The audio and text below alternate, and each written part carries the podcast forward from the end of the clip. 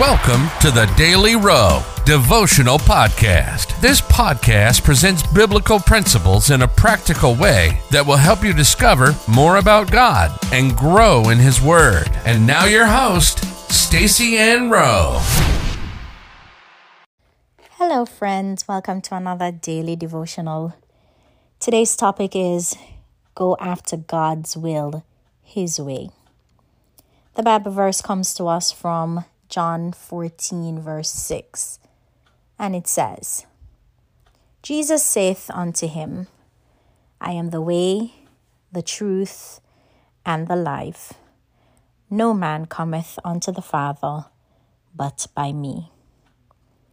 Although we want to see God's will being done in our lives, what often hinders us from seeing it is that we miss God's way. We cannot get to God's will unless we go about it His way. St. John 10 verse 10 says, I am come that they may have life, and that they might have it more abundantly. Yes, it is God's will that we experience abundant life in every area of our lives, but it is not going to happen if we keep doing it our way. What can we do to pursue God's will, His way? Jesus gives us the answer in St. John 14 verse 6 when He said, I am the way, the truth, and the life.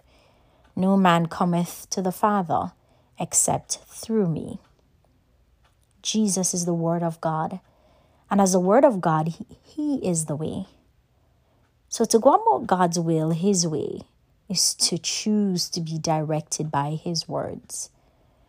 The Word of God is the way that we must choose to get to the will of the Father. Jesus also referred to Himself as the truth.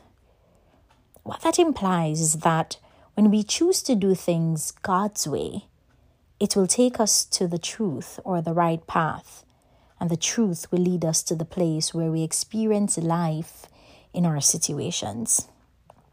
Life, therefore, is an automatic byproduct of pursuing God's will, His way. You may miss His will, you may miss His way because you're accustomed to doing it your way, but His ways are better. Another reason you may miss His ways because you have not taken the time to seek His direction.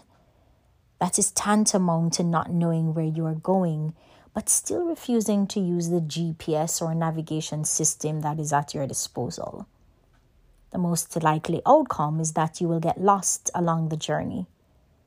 God wants you to have His will, but you must choose to go about it His way. Life application. Go after your purpose and promise God's way by being guided completely by His spoken and written words. Let us pray. Lord, guide me to your will for my life through your word. May I endeavor to seek you in order to know your will at all times. In Jesus' name, amen.